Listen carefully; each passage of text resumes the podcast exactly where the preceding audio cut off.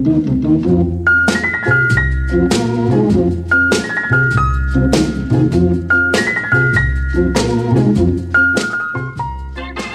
things I love are being destroyed, and the people I care about are in peril. Hello, handsomes. I am fascinated to report in news of current events. Uh, numerous, numerous men have stepped forward lately. Um, lately being in the last four weeks, so pretty much since the apocalypse, to tell me that now is a good time for us to kiss and that they like me. I don't. I mean, what do you do with that information at this time? You have to understand that even under the best circumstances, for a girl to choose to get involved with a guy, specifically a male, is a safety hazard. Let alone in the current hellscape of political climate, it is on you to offer us something more appealing than the physical safety and economic advantage of being alone and self sufficient.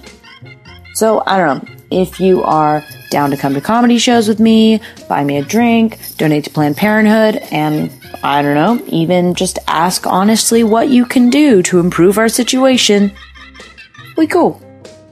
Otherwise, take your things and try another door because I got shit to do.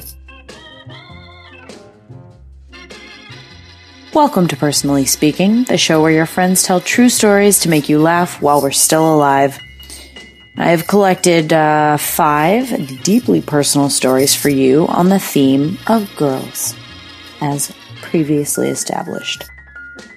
It um, appropriately gets pretty dark, so for those who prefer warnings, um, Danny's story contains uh, attempted assault, and Eric's is just an incredibly intense story uh, involving guns at the border of Kosovo. Sure, you all know it. Sean's story is one of my favorites, as it always is. Um, her stuff always has some incredible twist that just turns the whole thing on its head. I love it. The Brad Pitt story is easily one of my favorites that's ever been told on the show. So she is back for the first time since before we were in the since we were in the living room, which is great. Um, it turns out uh, Henry Afara's story is objectively disgusting, and it happens inside me every single day.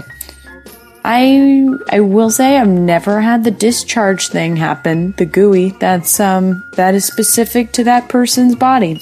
Um, maybe I don't know. Maybe I'm uh, the weirdo here. Uh, usually I am. Uh, Jen Scott. Um, I know you guys couldn't see her outfit, but it was incredible. It was a great outfit. Uh, and the story obviously is.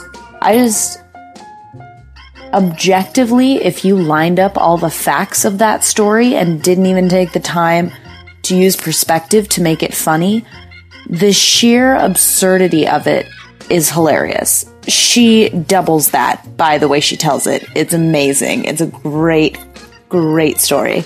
So please stay tuned for all of them. Uh, divide them up if you have to. You know, just little like 10, 12 minute bursts. You're like, oh, I'm gonna do the dishes and then forget and turn back to my phone. Those 12 minutes that you remember to do the dishes can be time that you can listen to the show. As always, uh, if you like the show, share it with a friend. Tell them about it in person. Post the link on their wall without context. Um, put it on their mom's Facebook wall. Be a creep about it. Um, just share it if you like it. It seems to be helpful to people. I get good messages about it. So keep doing that. Uh, appreciate it. And finally, of course, our next live show will be January 13th. That is Friday the 13th. Yes, indeed. At Fairfax um, over at the Open Space Cafe. So we will see you guys there on January 13th. I've already started putting together a really good lineup for this one. Um, you guys should really, really come to this one. See you then. Enjoy the show.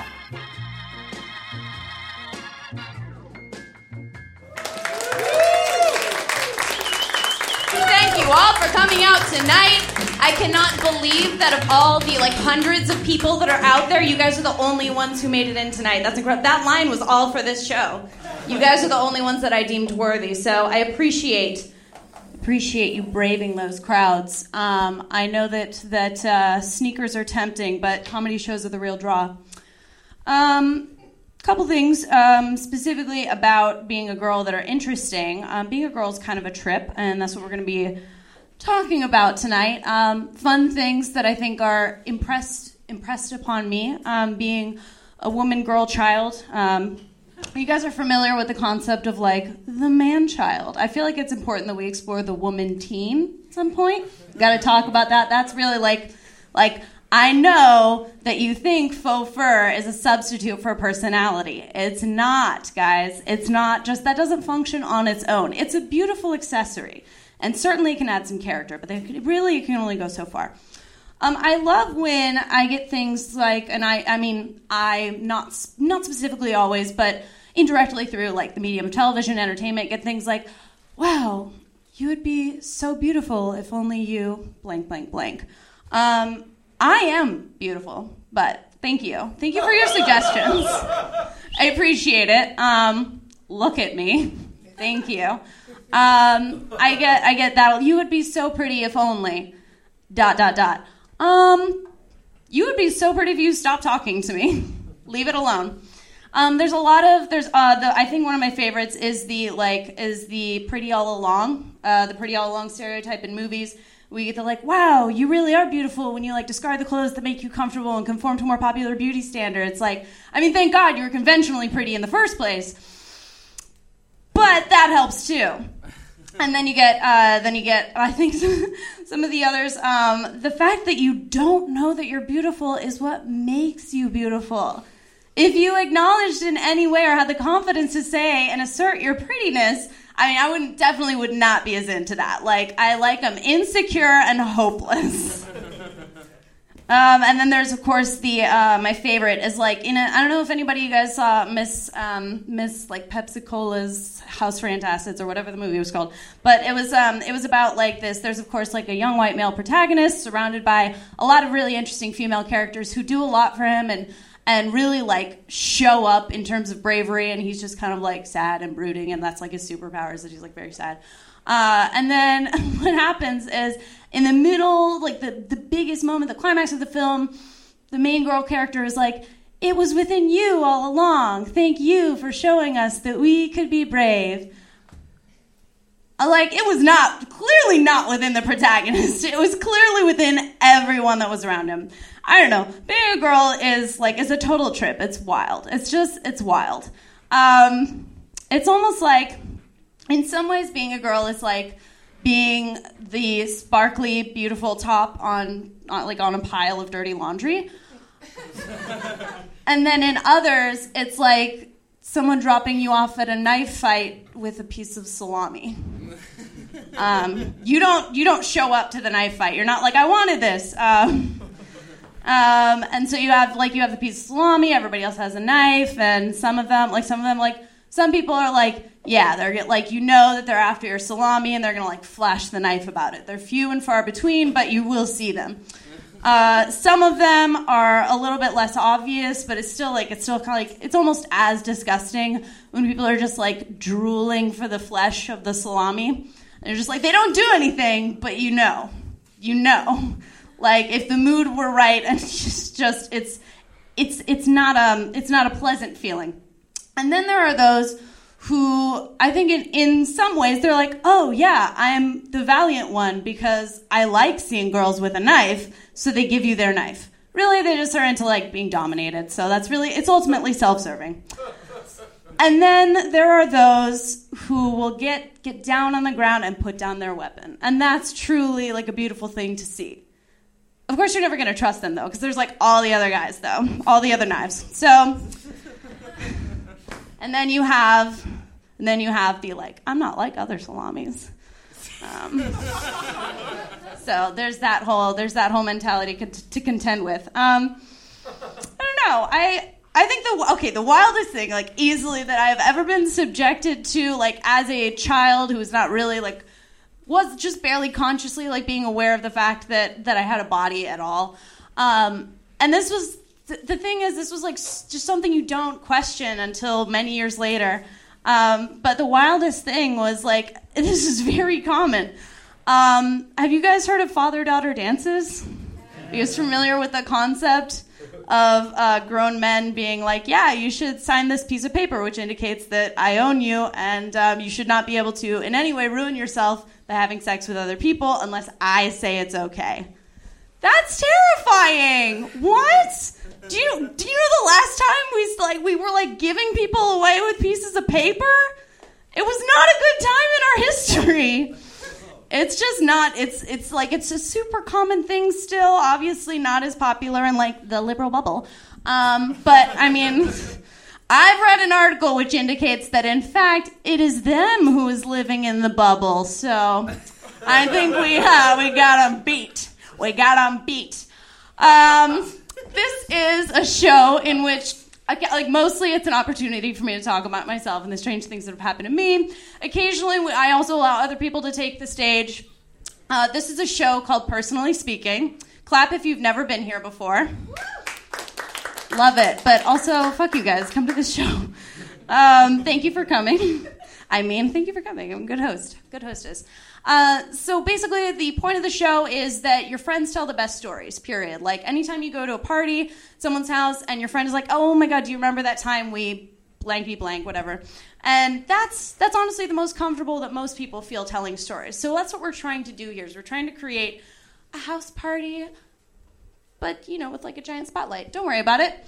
And ultimately everybody's there's just like three little rules that we abide by just like at every normal house party. Um, one don't talk for more than 10 minutes. I don't want to hear it.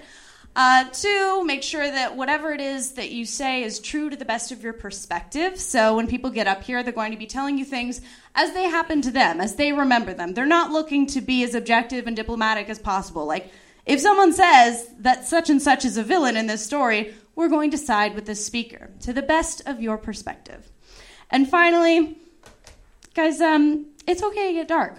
Like, just because this stage is very well lit doesn't mean that the stories have to be. Uh, it's fine to get dark, content is fine. Uh, I personally find suicide attempts hilarious, especially when they fail. Um, but in general, just know that sometimes, obviously, the stories and the content are going to get dark, so don't worry about it. I promise things will work out okay in the end, or at least we'll laugh about it if they don't. The stand up list, the set list that we have for you tonight, is pretty special. Um, we're going to open with one of, um, not one of my oldest friends, uh, he's actually one of my youngest friends. oh, that is a knee slapper. Um, there it was.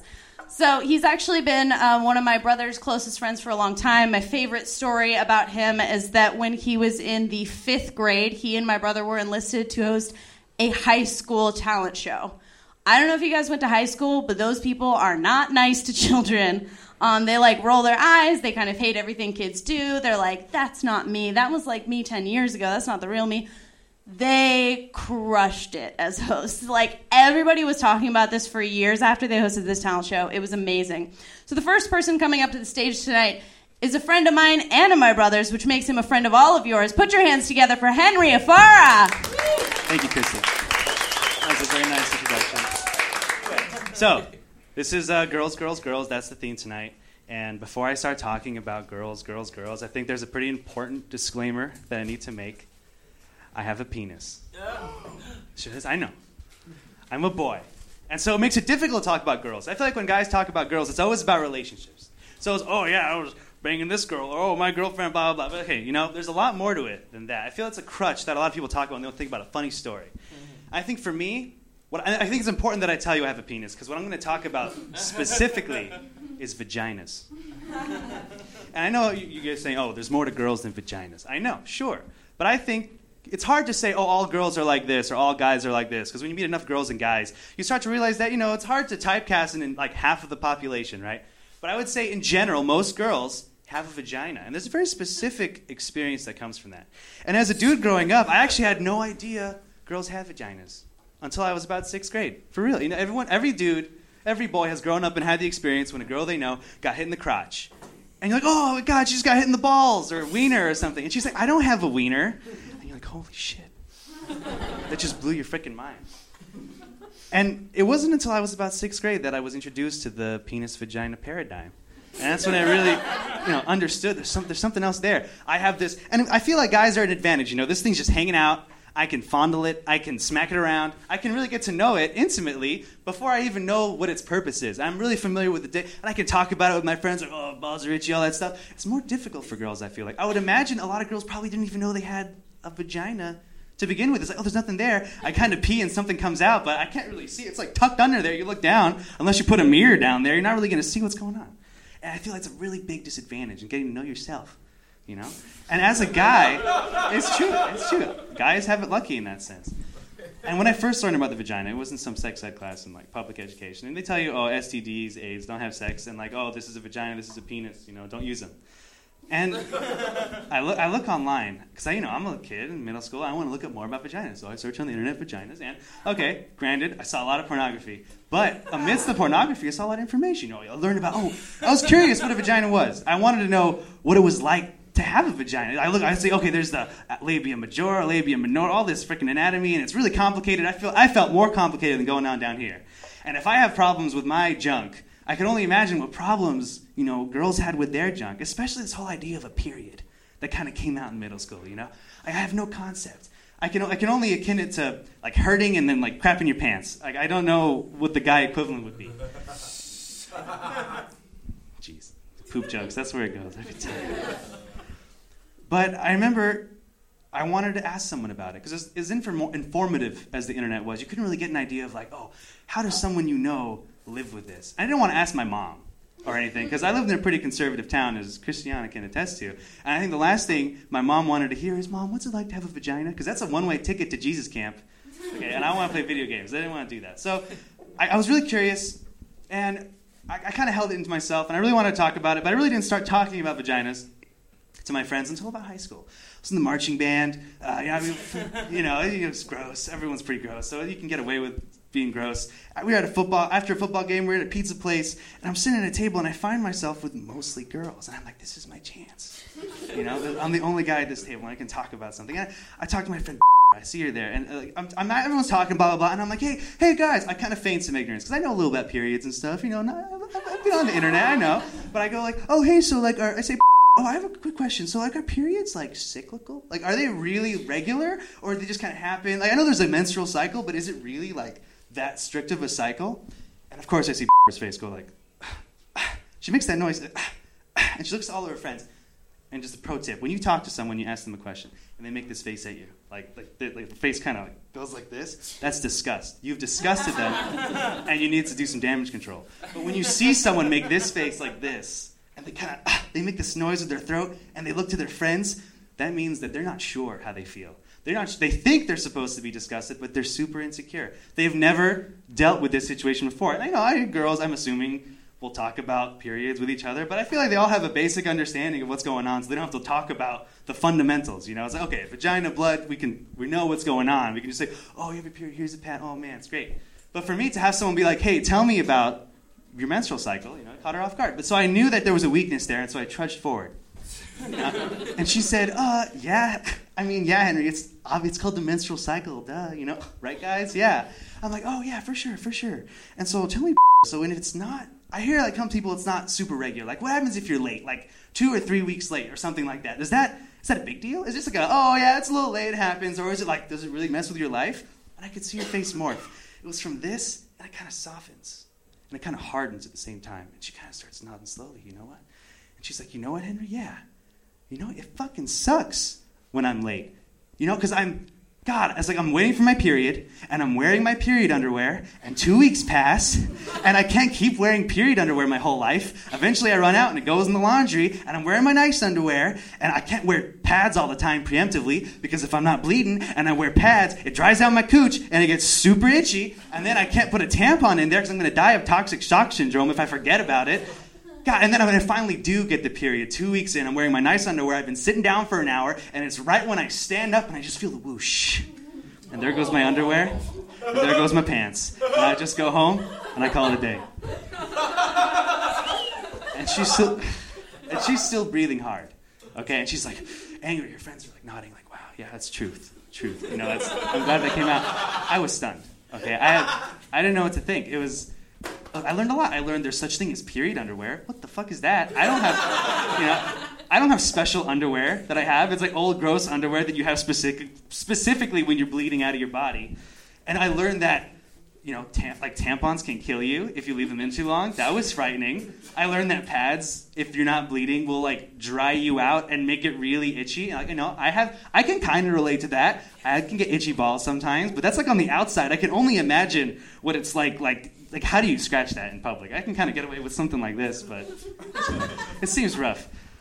You know, and I also learned uh, about the whoosh, and everyone says, I don't know everyone, but I, the whoosh, the term whoosh, I've heard from several people where you kind of sit down for a long time, or you're, and you get up and it's just a whoosh, which I thought was fascinating. Everyone uses this very similar word.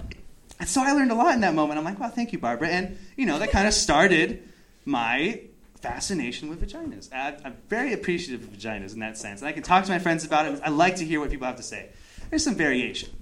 And I thought it was super cool. And let's fast forward a few years, like uh, like two years ago, a year ago. I'm in I'm in college. I went to UC Davis College, studying physics. With you know, I'm in the physics study room because we have a bunch of problems. We're in there eight hours a day doing homework. And you know, I, I, I have a friend. Her name is uh, Stephanie. And you know, I'm, at this point, I'm like, I've talked about vagina so often and periods. I'm like a pro. Like, you know, I know, I know, I know. Besides experiencing it, like all the details of what could possibly happen. Right? So I think I'm like really progressive hot shit. You know, hey, what's up? You know, I'm like, I'm like those other dudes. You know, I know about vaginas. And so I'm talking with. She, you know, there's not that many girls in physics, but it's nice to like talk to. They're, they're, we're all fun, having a good time. We're there for eight hours, and I notice she's leaving the room every two hours on the dot for 15 minutes at least. And I'm like laughing to myself. I'm like, oh, that's pretty funny. I can only imagine what's going on, obviously. And so we're there all day. And it's near the end of the day, it's like freaking 11 p.m. We're almost done with the problem. It's just me and now. Uh, we're still trying to figure out a problem. And, and she like leaves again, and she comes back, and she like walks in. I'm like, oh, mean, Stephanie. We'll edit it. Artifact of authenticity, right? Okay. Well, yeah, Stephanie, whatever it is. She comes in and she says, or no, I, I say, uh, Stephanie, are you on your period? Or you, you just have the runs? I'm thinking, okay, right? And she looks at me straight in the fucking face and she's just like, both. And that's when I learned about period shits. Whoa, it's rough stuff. And so she sits down, instant friendship, right? We like, she's super open. You know, she, she's super gross. She loves talking about that stuff. And I know, I'm not talking about it. She's like, wow, it's so cool you could talk about periods. I'm like, yeah, I know, it's pretty cool.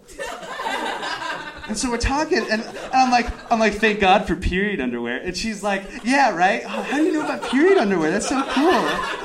I'm like, you know, I just, I'm just bullshitting. I'm like, yeah, I just figured, like, I figured out on my own, like, oh, you know, if you have periods, you're probably gonna, you know, leak a little bit, and like, that underwear is probably gonna be gross, and you're gonna want to use it later for other periods, right? She kind of nods and is like, yeah, kinda, but that's not usually where most of the staining comes from. And I say, what? And she says, yeah, I mean, like, periods will stay in your underwear, but the worst is vaginal discharge. And I said, vaginal discharge? What the fuck? And she's like, th- isn't that when you have like like an STD or like an STI, like some kind of vaginal? She's like, oh no, it's like continuous, dude, right? Vaginal discharge just like happens all day, like perpetually. My vagina is just like squirting, squirting out stuff of like. It's like like pussy snot is the word she used, you know, to like really. It was gross. Dude, I'm, I'm shocked now. I had no idea this existed. For everything I learned about periods, I'm like, oh, inside, I'm like, yeah, that's really cool. She's like, right? It's super gross. Oh, it's so, anno-" and that's what really stains your underwear long term. You know, you get those like yellow stains in there. It's just, oh, there goes the white pair. I'm like, mm, yeah, it's really good. She's like, well, Henry, I'm glad we can talk about this. We'll see you later. So I was, you know, I'm like, okay, sure, I can deal with that. I know more now. I'm more educated. And so a week passes, and I get to more, and we're good friends, you know, like, oh, we're talking. And then one day she calls me. I swear to God, she calls me. And I say, yeah, and this is like, you know, we'll call you, we'll say stupid shit to each other, like, oh, we're appreciative. And she calls me, she says, Henry, oh my God, the funniest thing just fucking happened. I was in this two and a half hour lecture.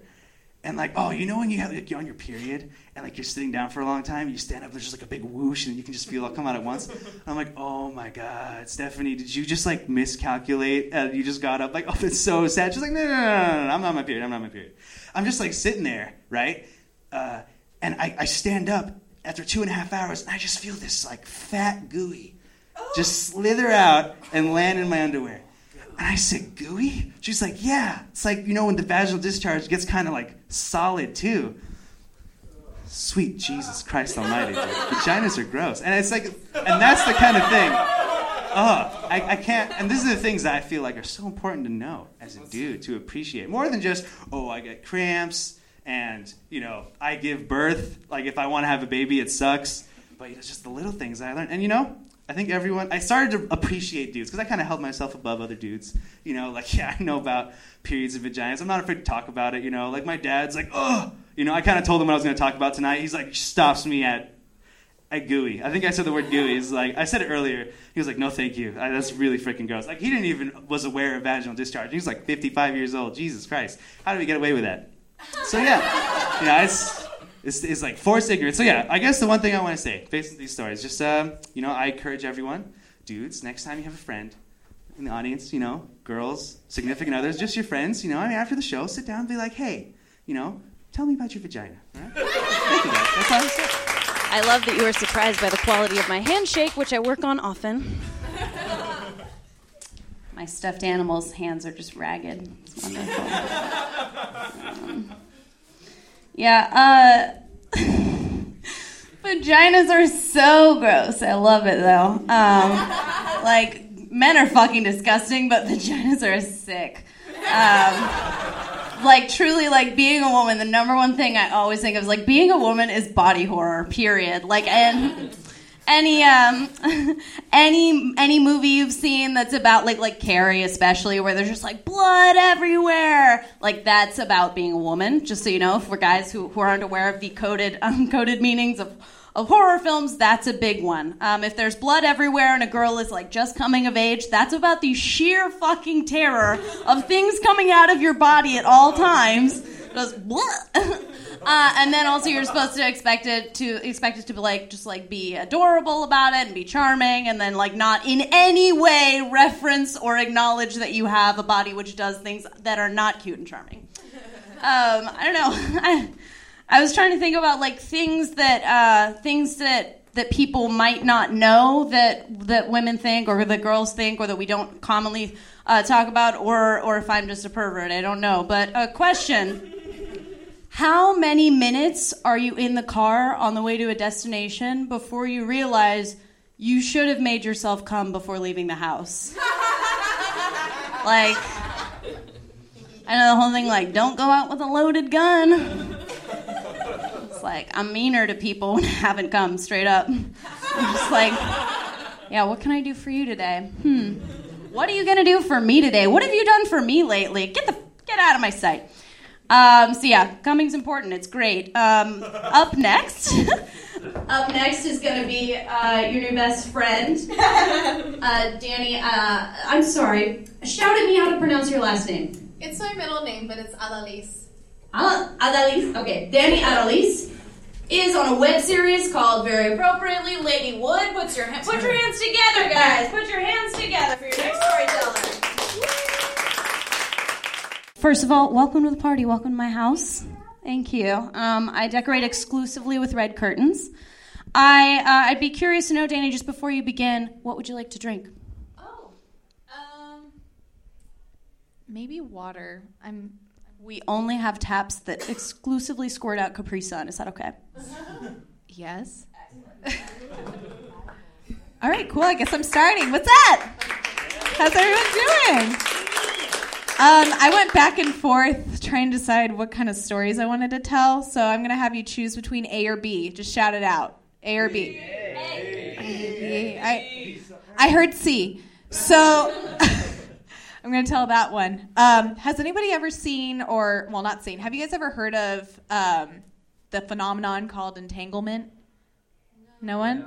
Yeah. yeah. Does anyone listen to Invisibilia? Yeah. So uh, these bad bitches did an episode about like entanglement, which is like this really crazy thing that like when your mom knows you're sick and you're like, whoa, that's some voodoo shit. And she's like, no, I'm just your mom and like, like you know, she feels it. Especially my mom, because she's Puerto Rican. She's like, I feel it. Mira, the plant was dead. I know you're sick. I'm like, I'm like, I'm not sick. like, but my sisters, I'm the youngest. I'm the youngest of four. So my sisters are like my moms, right? Like they're obsessed with me. And, right? So cute. Um, so they're obsessed with me. Like they don't leave me alone, and it's crazy. And I'm super atheist, but my sisters, I'm Afro Puerto Rican and white, and my sisters are very into like Santeria and like Catholicism and like all these other things. I'm like, you guys just don't make sense. And so, um, my middle sister Melanie, the one that I'm the closest to, has always just been really big on like calling me before something happens and i'm just like all right yeah like that's gonna happen. Like you know i, I never believe her because why should i? She's full of shit. Um, so anyways fast forward Invisibilia you guys know entanglement is you know my sister's a psycho whatever.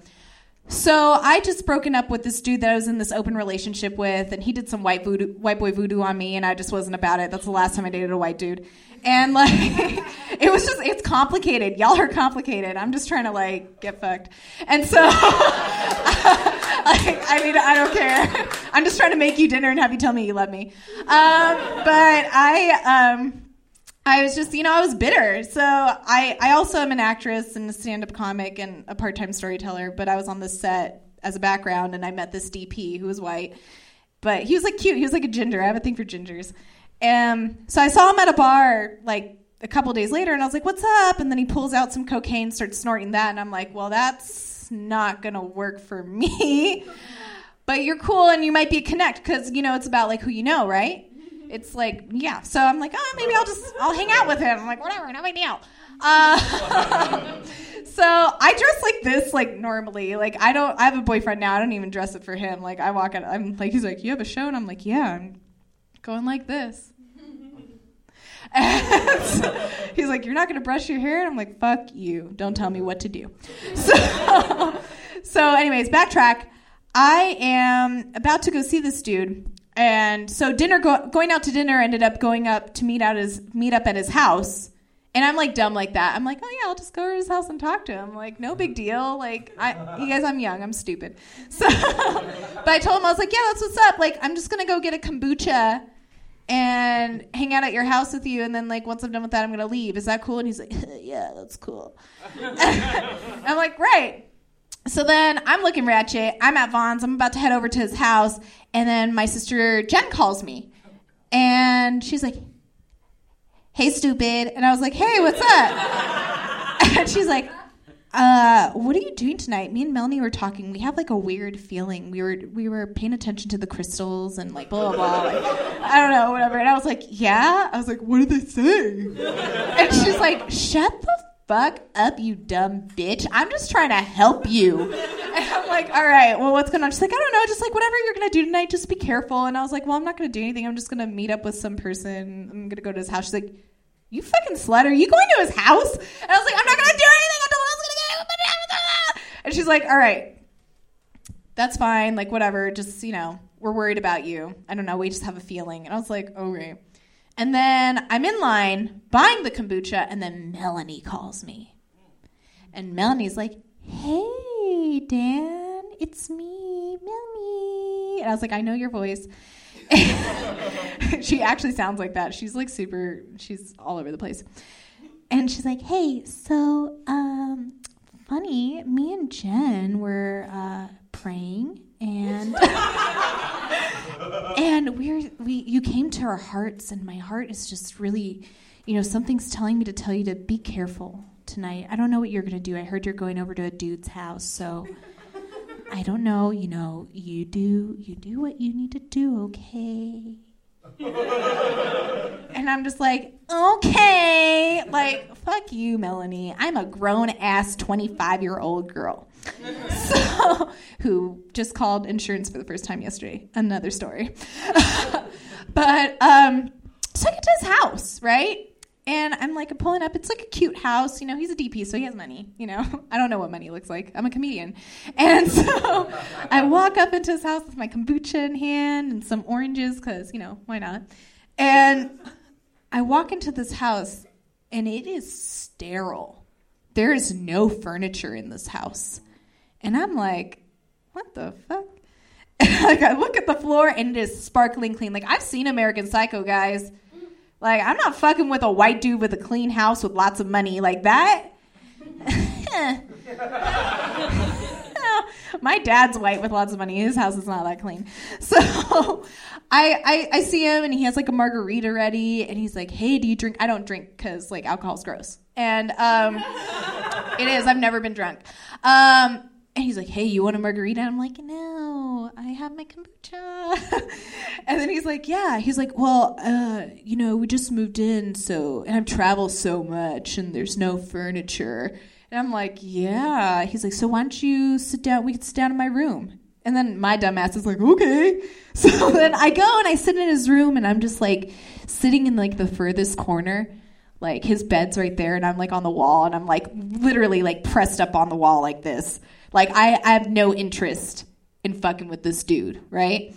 And i'm just thinking like yeah i'm just gonna talk to him and i'm gonna network you know? And he's like hey do you want some weed? And i'm like of course i want some weed. I'm so nervous right now. You might kill me. But that's like not the best idea right? Like smoking weed at a strange guy's house right? Right? This is interactive. This is where you guys say right? So I'm sitting like literally like this, like I'm pressed up against the wall. My body language and my outfit and my fucked up nappy ass hair is telling everything like no. Like just no, no, just give me some weed. And so I'm a little high, but not too high. And then he's talking, he's like name dropping, and he's like, Yeah, I skate with Lil Wayne, and I just bought this Tom Ford deodorant that's like 80 bucks. It doesn't even work. Let me show you my bathroom with the LED lights in it and the bathtub. And I'm just like, okay. And so then he puts on a smash and bang playlist. That was the title of his playlist. And then my dumbass is like, oh, is that like your work playlist? Like, do you work to that? Like, what do you do? And he's like, yeah, I work to that. And I'm like, okay. So I look at the clock and it's 12:01 and I was like, mm, I think it's time to go. I'm done with my kombucha and he has nothing to offer me. So I'm like, yeah, yeah, I'm just I'm just to I'm to get up and I'm gonna, I'm to go. And then he's like, "Come on, smoke some more weed. Smoke some more weed." And I'm like, "No, no, no, no. I won't be able to drive." He's like, "Come on, smoke some more weed." And I was like, "No. I won't be able to drive." And then he's like literally like smoking and blowing in my face. I'm like, "Stop." And he's like smoking and blowing in my face. I'm like, "Stop, stop, stop." And he has me pinned up against the wall at this point. Fucking scary shit. He's a big ass buff ginger bitch.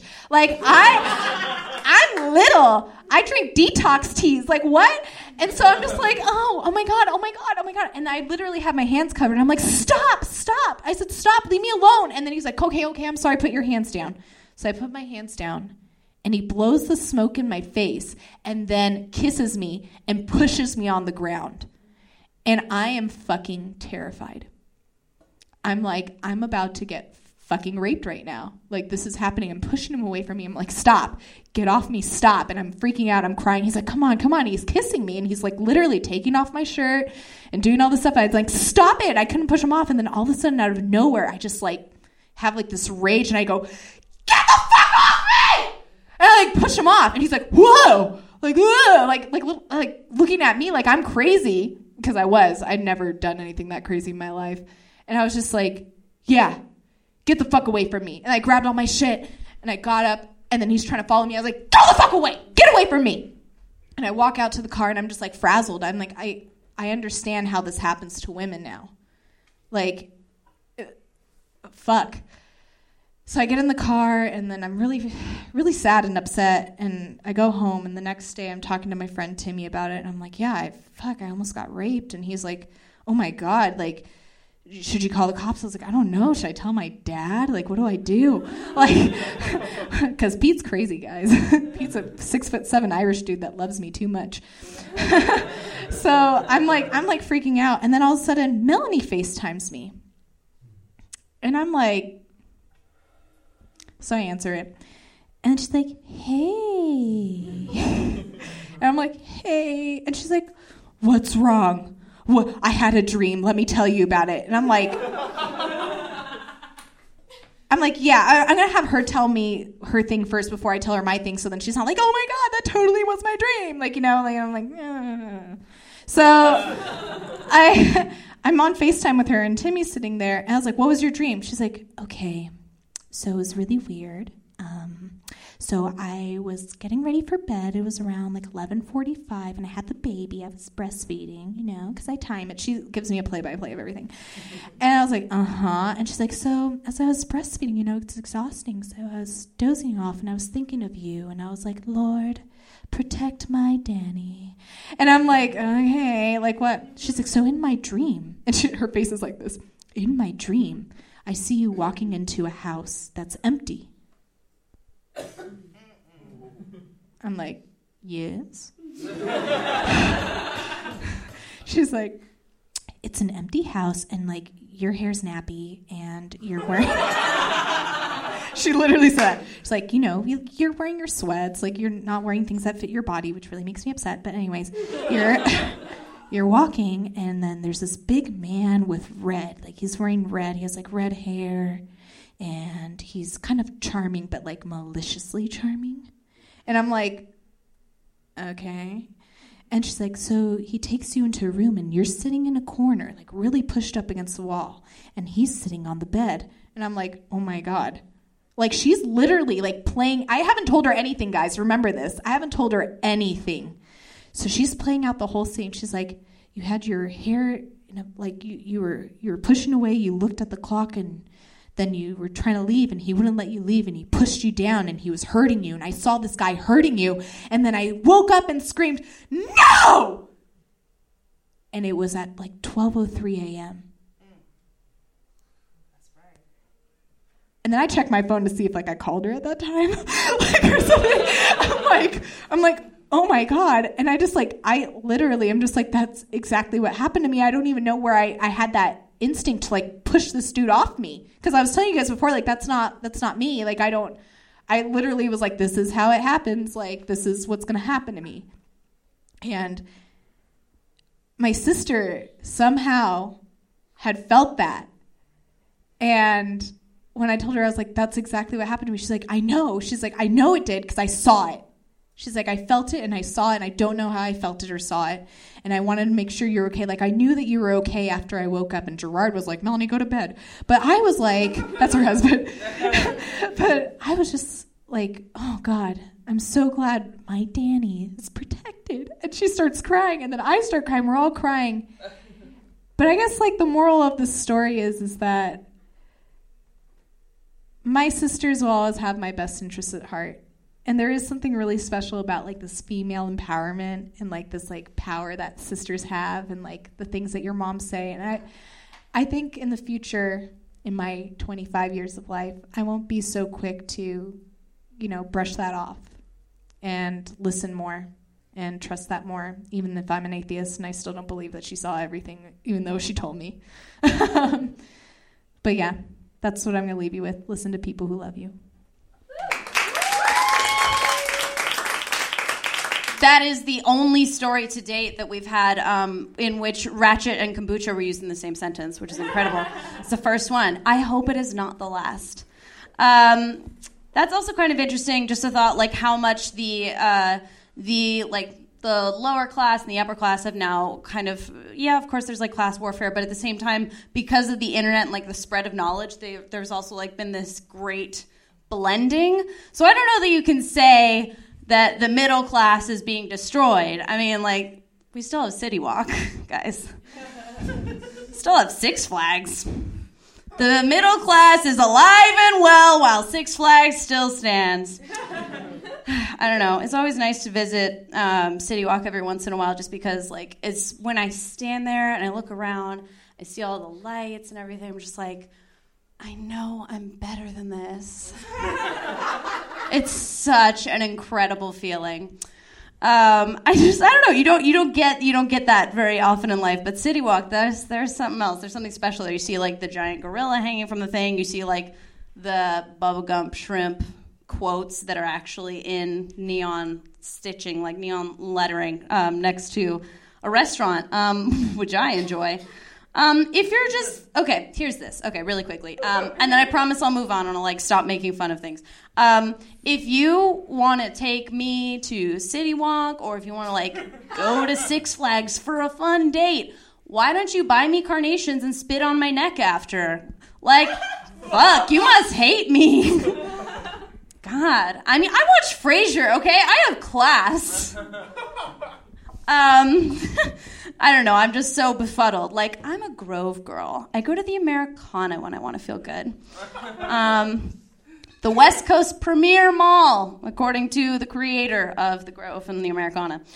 Um, anywho. So we've got. I want to keep moving it along. We've got several more uh, delightful, beautiful, wonderful, uh, like organic, gluten-free, all-natural storytellers for you.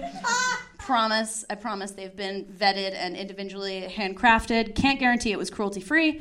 Um, the next person coming up to the stage uh, has a show on January, upcoming on January 21st. Catch her there. Put your hands together for Jen Scott. Welcome to my home. I mean, God, look at that moon. It's beautiful. It's really something tonight. Jen, I'm curious. What can I get you to drink? Um, usually just water. I don't really drink either. What is the point of this show? I like Capri Suns too, you guys. I'm not gonna lie. Oh, thank you, thank you, guys. That was an amazing story. Um, entanglement. As soon as she said entanglement to me, I was so excited because I was gonna say something completely different to you guys. But sometimes entanglement does not always save you. um, so, all right. Um, you guys ever have like a really cool boss? Yeah. Like a really cool boss. Like you barely work. You're you're like just their fucking sidekick and you guys delegate the other shit for other people to do. You're just like their sidekick and like, yeah, you do that. You know, like the guy in the background who of the rapper is just like, yeah, you're that, but for the boss. That's how cool of a boss. So you guys ever have a really cool boss, and then that really cool boss becomes your really, really cool drug dealer? yeah? Because then you're like just fucking high all the time at work, being like, yeah, in the background, and still getting paid and giving them money to both have you just be fucked up all the time. It's a beautiful situation, you guys. So you have a really cool boss who's your really, really cool drug dealer. And then do you guys ever have that happen and then they become your really shitty abusive boyfriend? Anybody? Yeah. Yeah. Such a fun time. Yeah, so fun. No, it's worth it, you guys. I have so many stories. Here's one. Okay. So, um, I want to take off my sweater because I feel too warm. Because I'm already so upset. No. huh, okay, so I um, was dating my boss and drug dealer, and everything was going hunky dory because I had no feelings, you know? Um, just numb all the time, beautiful. And um, I was hanging out with him a lot, going over to his house. And fun thing about him was that he lived in a two flat in Chicago, which means that he had his landlord live below him. His landlord had a daughter who also happened to be his ex girlfriend. so fun. Okay, and so his ex girlfriend, fine, I don't care. She's not in the picture anymore. I'm there all the time and I was way hotter, not gonna lie. Okay? And so I'm not worried about her because she's also old and gross. But um, she was also a sufferer of Crohn's. Uh, oh wait, I'll wait. Um, a clown. Wait, and a dominatrix who wanted to kill me. All of those things. Yes, thank you. And so I avoided her like the fucking plague. And I I am a pretty confrontational person. I don't ever not communicate, but I did not want to ever talk to this girl because I didn't know want, want to know what shit she did to him. I didn't want to know what shit he did to her and how much clown makeup was involved. Don't want to know. And um and like this boyfriend, by the way, the first time we had sex, he chained me to a doorway and whipped me. Like what? What? Fine with it? Why?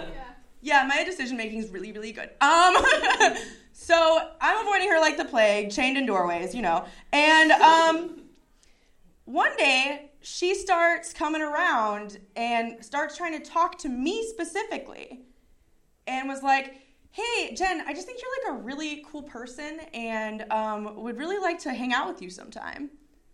I have a circus event this weekend that I would love for you to come to. And I was standing next to my boyfriend at the time in the doorway of our house because she had come upstairs to come tell me about this fucking circus event. I had to get unchained to hear about a circus. No.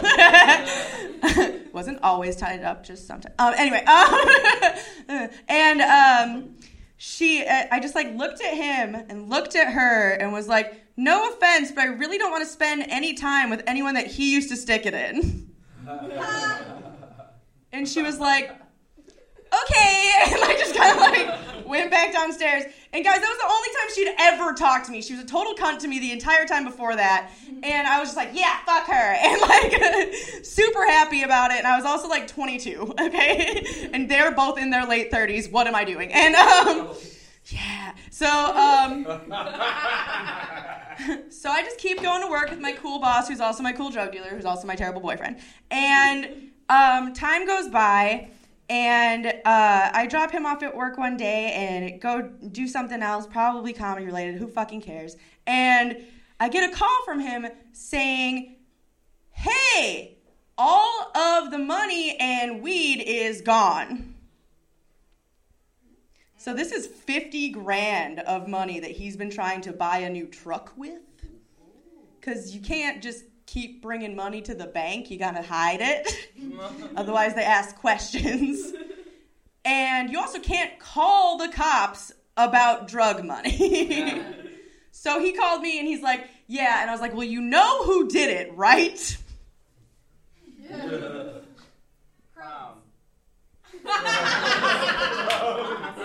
You guys are on board. Because fun fact about also a cokehead. Her name is she's also a cokehead. This is a lot of information. Okay, so so we know we know it was Crohn's, and and uh, don't say aw. One time she got paid ten grand to open her colostomy bag on a dude. Yeah, different kind of awe. Okay. Um. So, guys, you know me so much better than so many of my friends right now. Um. so, um, I'm like, okay, well, go downstairs and talk to her because the obvious person who's the only person who has keys is her. She lives downstairs. So he calls me back five minutes later and says that she says it was me.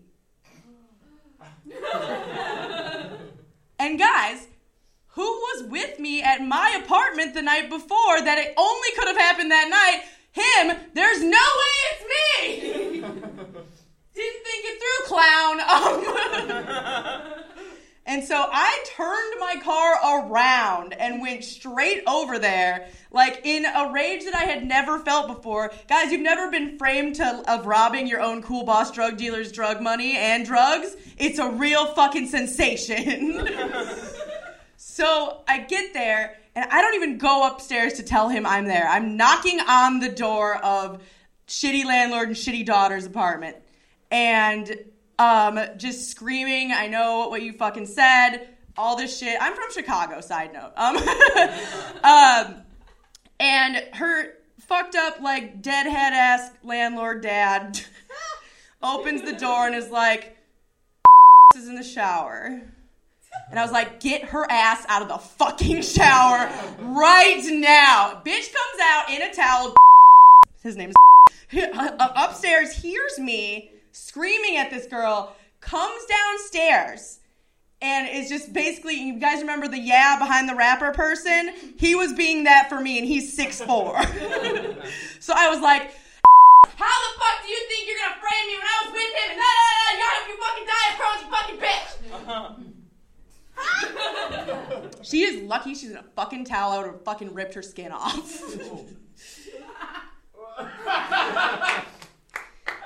You guys know it was her, right? Like you know it was fucking her. And um so she's like, Jen, calm down. It could have been anybody. Bitch, are you kidding me? So I like I'm like, no, we're getting you out of here. I'm like, I don't want to deal with these fucking people or see these people ever again. You shouldn't see them either. We're getting all your stuff and you're moving in with me. So that's how your cool boss, cool drug dealer, shitty boyfriend ends up living with you. Fun times. So we're living together. I'm not over this because if somebody frames you, you just don't stop thinking about it. There's nothing you can do about it. They don't know you, they don't care about you, they just used you for like every advantage they could take you for. And so one night, we're playing video games and I'm just picturing her dying. and like, I have a really good imagination, you guys. and like was maybe being really, really specific about just her not being able to breathe anymore and like blood spilling out of her throat and just like over and over and over and over and over because we were playing really violent video games and that does work like that. Um, but I stopped because I was like, no, there's nothing I can do about this. I'm wasting energy thinking violent thoughts. Why would I do that? I'm not a violent person. I just didn't know what to do with the energy. And guys, she died the next day.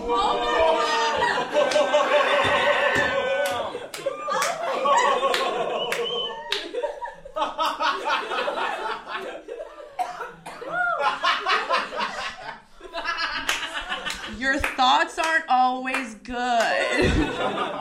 Be careful what you wish for. What did she died of doing cocaine and nitrous.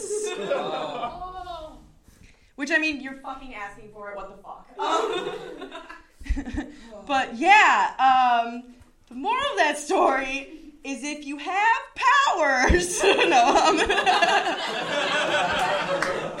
the moral of the story is don't fuck with me. No. Um, moral of the story, I think, is that not only be careful what you wish for, but don't involve yourself in things that you wouldn't want to go poorly. Like, I was hanging out with middle aged deadheads selling drugs. Of course, I killed someone with my mind. Thank you guys so much. So I, I would like to keep the show moving along. Everybody has told excellent stories so far. Uh, far be it from me to make you guys keep waiting. Not that I don't enjoy anticipation and making people work for it. Um, there are two kinds of male feminists, real quick. Just want to point this out. Um, the first kind is the one that's like, hey, I realize that I'm participating in and benefiting from a system that ultimately like is giving me privileges that I don't deserve and that are harmful and impactful to your life. So drinks are on me. Like I realize I'm gonna make more in a lifetime than you do for them like for the most part, and that's unfair. So drinks are on me, have whatever you want, like what what can I do to support you? And then there's male feminists who are like, You're independent now, so why don't you get the bill? I'm like, hmm, hmm. It's just a fun fact, just a fun fact that I've noticed. I'm like, well, just because I can, just because I, I just because I have the same rights, just because I have the same rights doesn't mean that it's necessarily on me to pay for your food or even my food. Fuck y'all. Jesus. Do you know how much harder I work for like significantly less?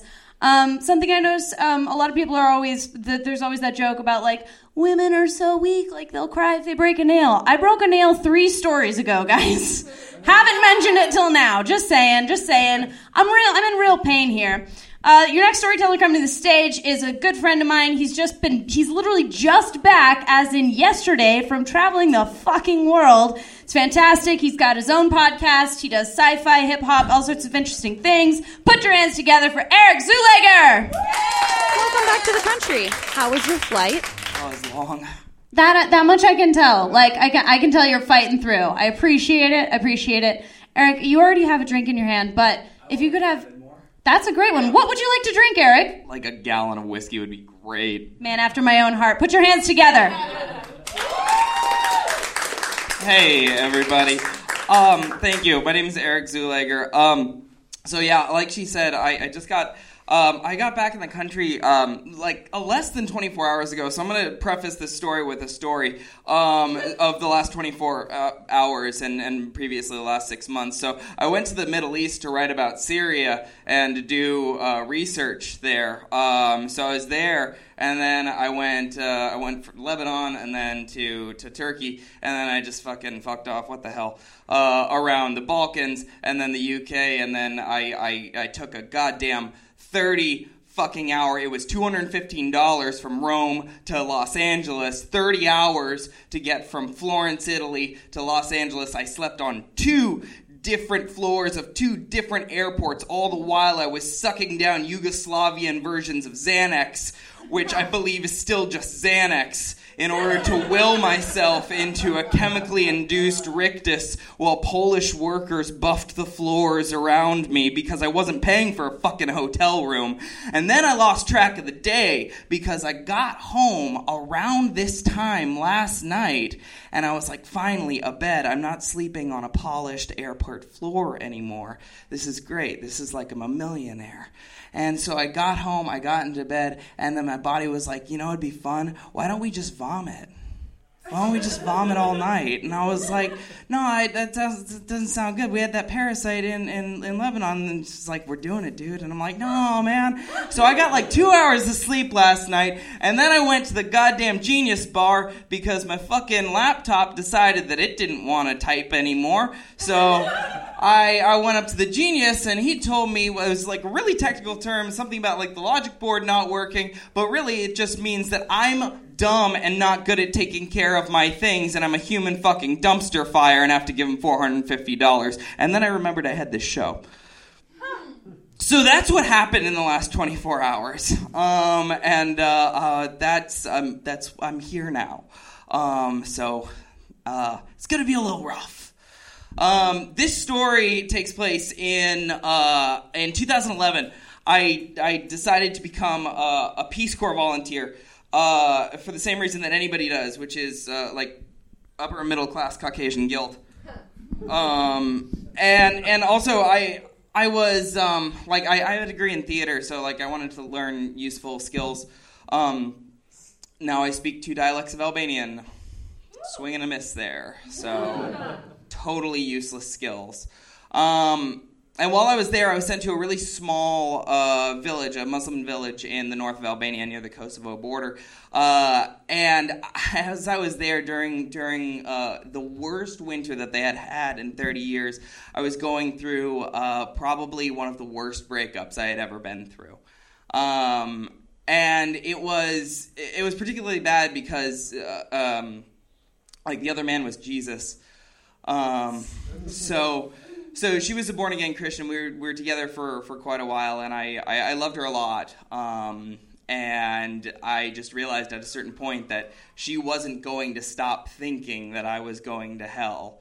Um, and like I like I tried the thing. Like I, I read I read the book, man. It's fucking horror show, man. Like I went to Catholic school. I know how guilty I should be feeling on a day-to-day basis, and I felt like I was doing pretty well at that.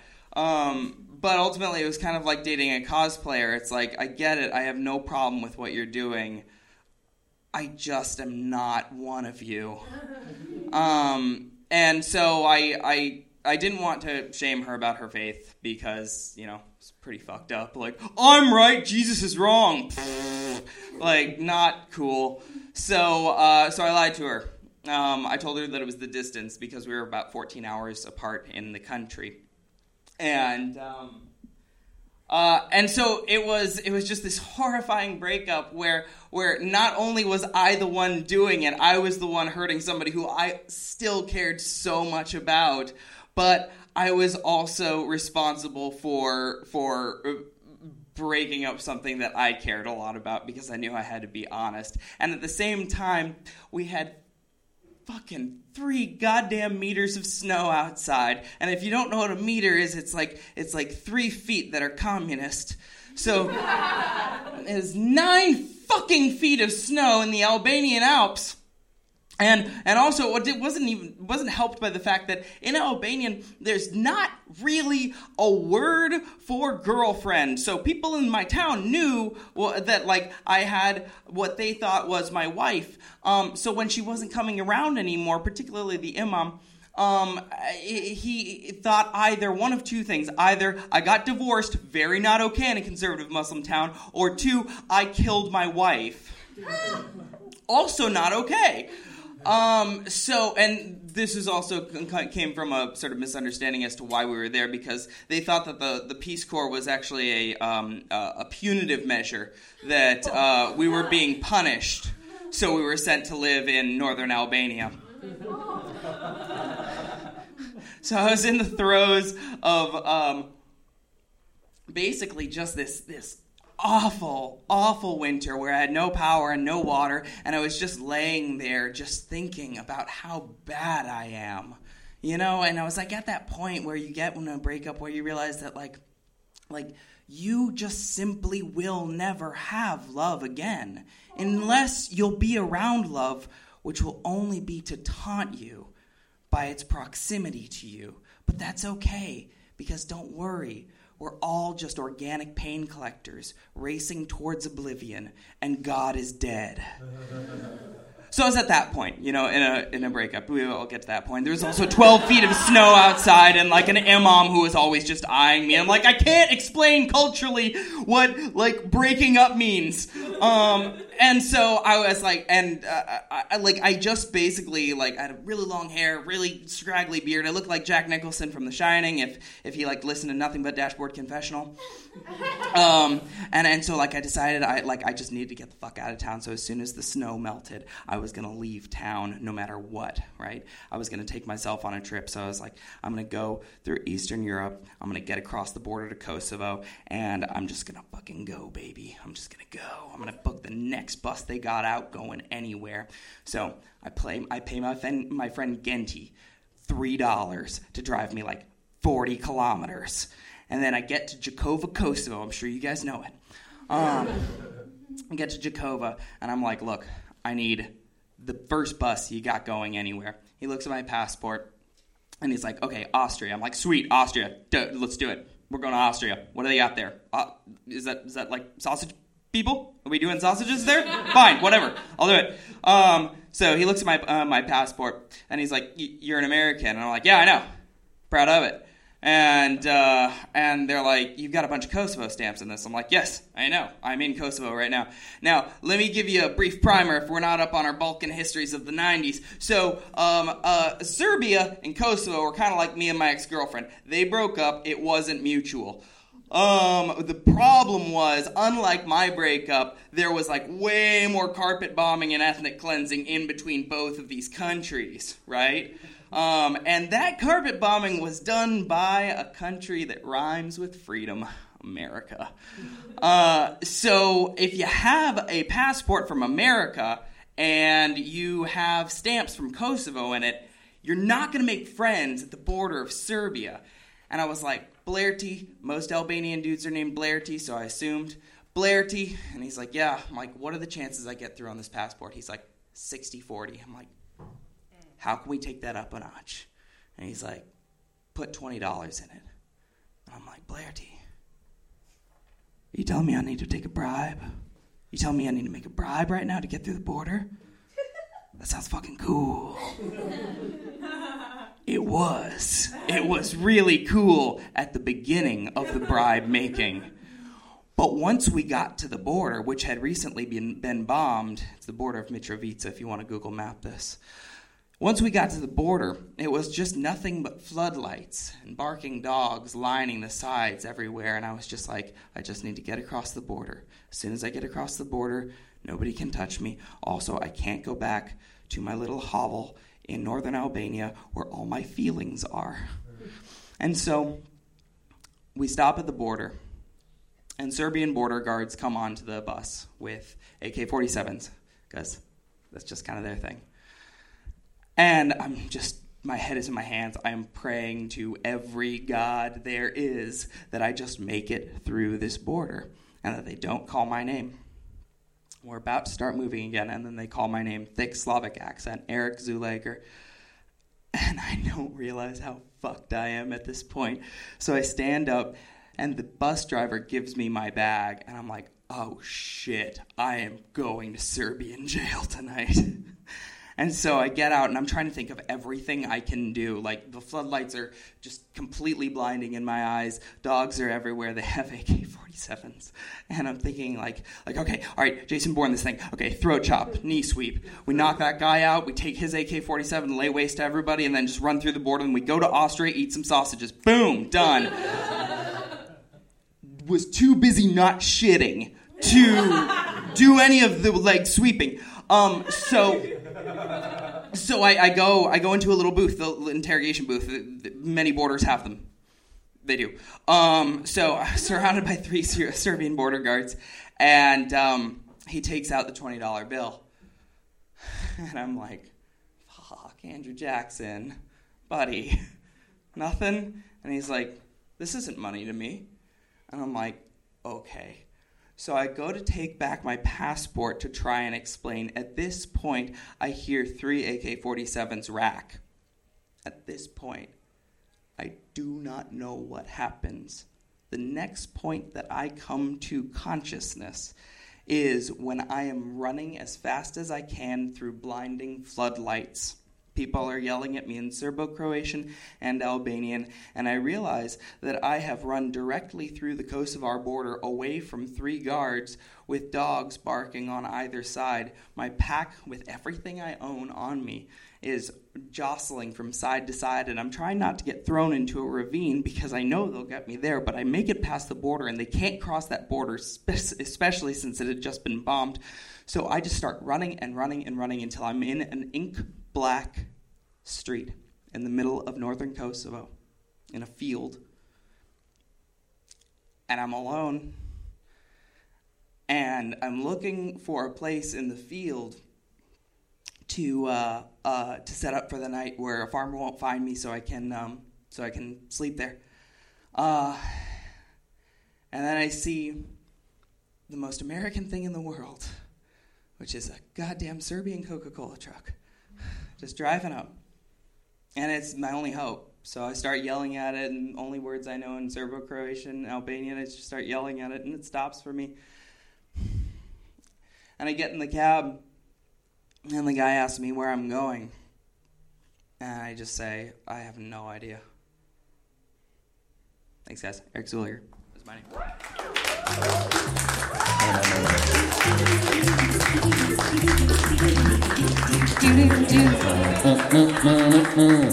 That's so nuts. I was actually going to tell exactly the same story. That's nuts. Um, that's really weird, Eric. We should talk about that. That's crazy. Like, I mean, that that just happened to me in the last 24 hours. That's nuts. Um, that was act- like right before I got to the show. I was crossing the border from East Hollywood into West, which is just as terrifying. Let me assure you. Um, it goes both ways. Uh, guys, in order to close out this beautiful show, we have a longtime friend of the show. She's done this done this many times before. She is an absolute delight every single time. She crushes it.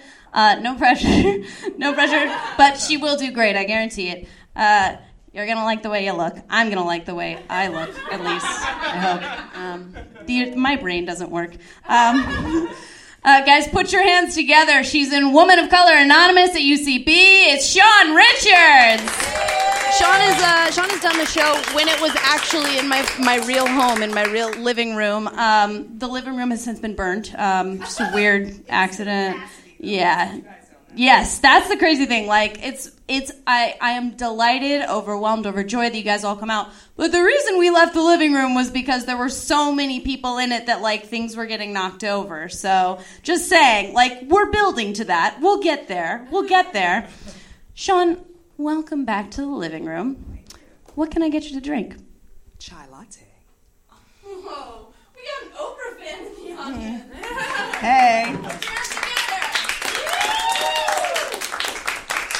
Okay, so the theme is girls, girls, girls. And I was thinking, like, what could I say about my girls, girls, girls experience? Well, I'm going to combine a girls' trip with some girl power. Woo, En- Enjoy all of it. okay, so this is my first time going on a girls' trip with my friends, and we were going to South Beach, Miami. I could remember the girls that I went with because we don't speak anymore. Uh, one's name is Shalonda, and the other one's name is Tanya. So we decided to go to South Beach, and I actually walking down South Beach, you run into everybody, and this was probably 20, 2001. And believe it or not, I ran into Marky Mark. Oh, Mark Wahlberg, actor. And um, and uh, he was just saying, you know, what, what are you guys doing tonight? We're like, we're gonna go to one of those clubs. Well, he was talking about these had this huge video game, and I was not into video games, but video games, if you think about it, are very empowering for women. So we go to his house, and this is like kind of in the Collins Avenue. I don't know if you've been to South Beach, but it's pretty, pretty populated with fancy, you know, apartments and condos and houses. So we walk into this house, and I don't know, I've never been into video games, but I got into this game called Tekken. Is that a game still? Yeah. Okay.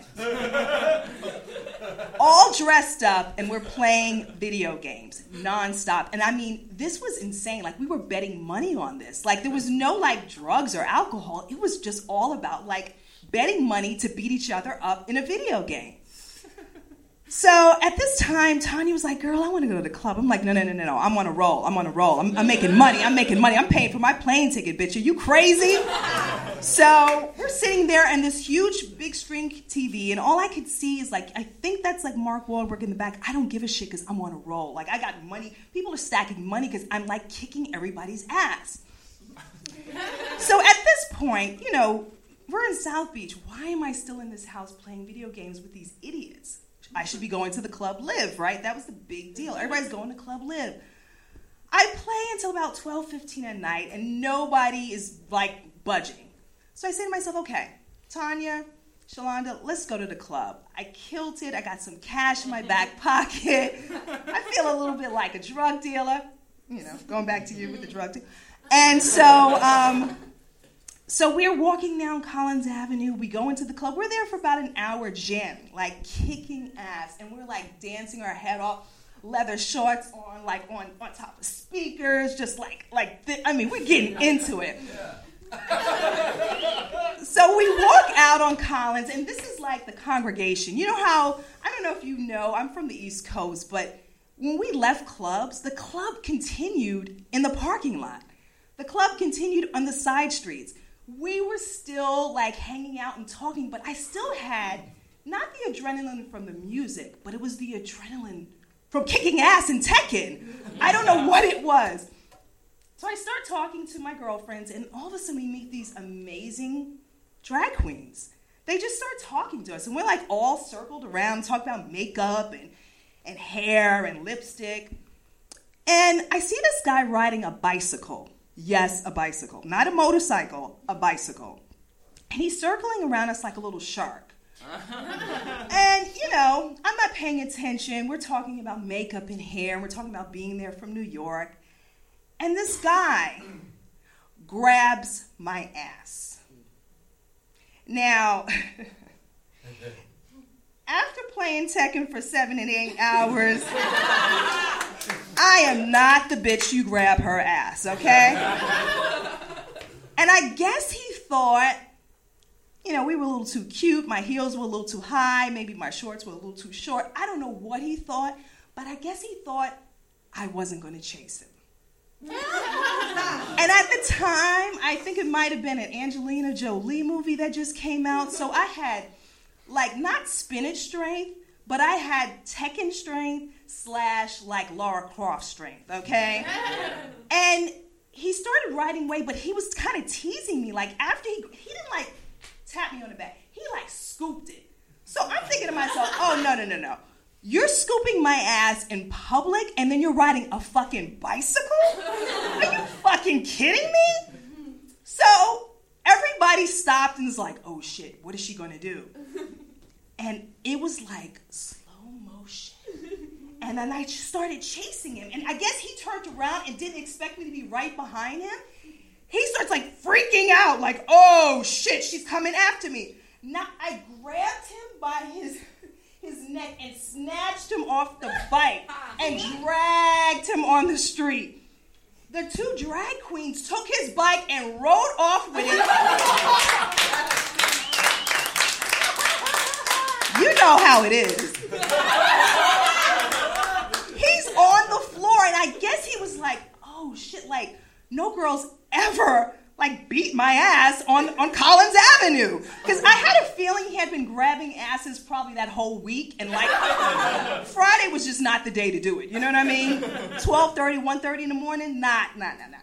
He's on the floor, and I just, I don't know. I really believe that video games and rap music really propels violence. Because I, I was on one. I just started like beating the shit out of him and just like nonstop. Like it was just like, and then it was like I was doing Tekken moves slash Angelina moves, and it was just like boom, boom, and it was just like all of this. It was all of this going on, and it was like, it was just unbelievable. And I just kept beating his ass, beating his ass. Before I knew it, I had a crowd around me, and all that money that I had made with uh, with the Tekken game, and everybody was betting on me, and I was winning. They were throwing money in this pit because I was beating this guy's ass. I was like, "What the hell is going on?" And I'm just beating his ass and beating his ass. Somebody calls the cops. Now, keep in mind, remember the drag queens that stole the bike? They were long gone. They had never even came back to see if I was okay. This is supposed to be my girls talking about makeup. No, they rode the bike all the way down Collins Avenue and never returned. I'm fighting this guy. I don't know where Shalonda is. I don't know where Tanya is. I'm just fighting this guy, but I got a pit of people around me throwing money like, girl, beat his ass, beat his ass. I'm just beating his ass. The cops come. Oh my God. They were like, there's blood everywhere. She busted his nose. I'm like, oh shit, am I going to jail? Because, you know, all of a sudden, they forgot that he scooped my butt. You know what I mean? So I'm like, oh my God, what am I going to do? What am I going to do? Girl power. Officer? Officer, I don't know what happened. He just grabbed my butt. I fall on the floor. I did my best Shakespeare monologue I had ever done in my fucking life. They called the fire department because his nose was busted and he needed stitches immediately. The fire department comes. They're calling. They're like, dude, what happened? He's he could barely talk. There's blood like everywhere. His nose is busted. They're like, girl. All of a sudden, the drag queens come back on the Vice, but They're like, that bitch beat his ass, girl. That's right. That bitch beat his ass. I'm like, oh my God, this is insane. They take a statement. The cops take a statement. The kid was 15. He broke curfew. Oh, oh, oh. And at the time, I was like, oh my God, like, what does this mean for me? They took my statement. They arrest him after they stitch his nose up on the street. Boogers and everything on the floor, okay? Band aids, blood, gush, I mean, everything. My heel broke, so that was another thing I was really pissed about. and I'm giving my statement. The fire department, they kind of wrap him up, but he had broken curfew. So it was a big deal. And then they were like, listen, we're not, we're, he broke curfew. He's in a lot of trouble. You beat his ass. We got to take a statement. I said, listen, I don't live in Cal, you know, Miami. I live in New York. I'm going back to New York. Then I'm moving to California. And they're like, this is going to be a big deal. Come to find out, two months later, two months, I get a letter from the police department in Miami telling me that he wa- he had a letter that he apologized. It was a three-page letter. This kid apologized to me. He had just gotten out of juvie. He did his time. His mother wrote me a letter apologizing to me, and I was just like, "Oh my god!" Like I hopefully taught him a lesson, changed his life in some way. And you know what? He will have stitches for the rest of his life, so it will be a constant reminder. And at the end of the day, it was all about girl power. The title of that story is draghisassma.yasqueen.gov. um, that's amazing.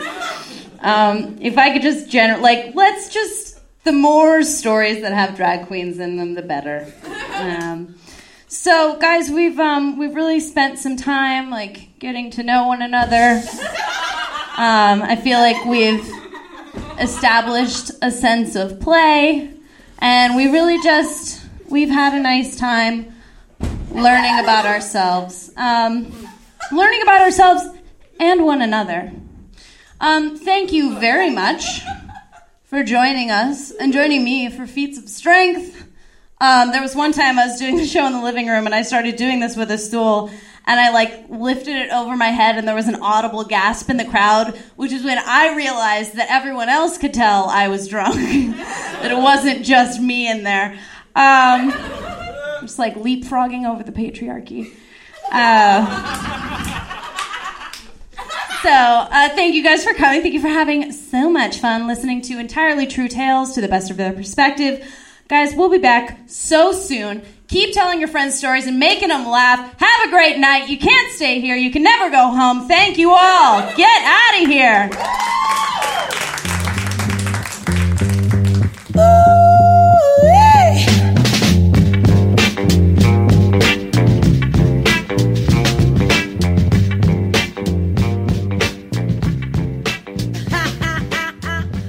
Folks, I'm a woman of my word. I promised you Monday mornings. We're doing Monday mornings from now on. Personally Speaking is recorded live in front of a not studio audience, but of in front of uh, about anywhere from 7 to 30 people at Open Space Cafe on Fairfax. Um, it is a delight. Please come see our live show. It'll be January 13th. That is a Friday night. And then we'll go out for drinks after. Not at the nice place across the street. That's too expensive. Talk soon. And be good to one another, okay?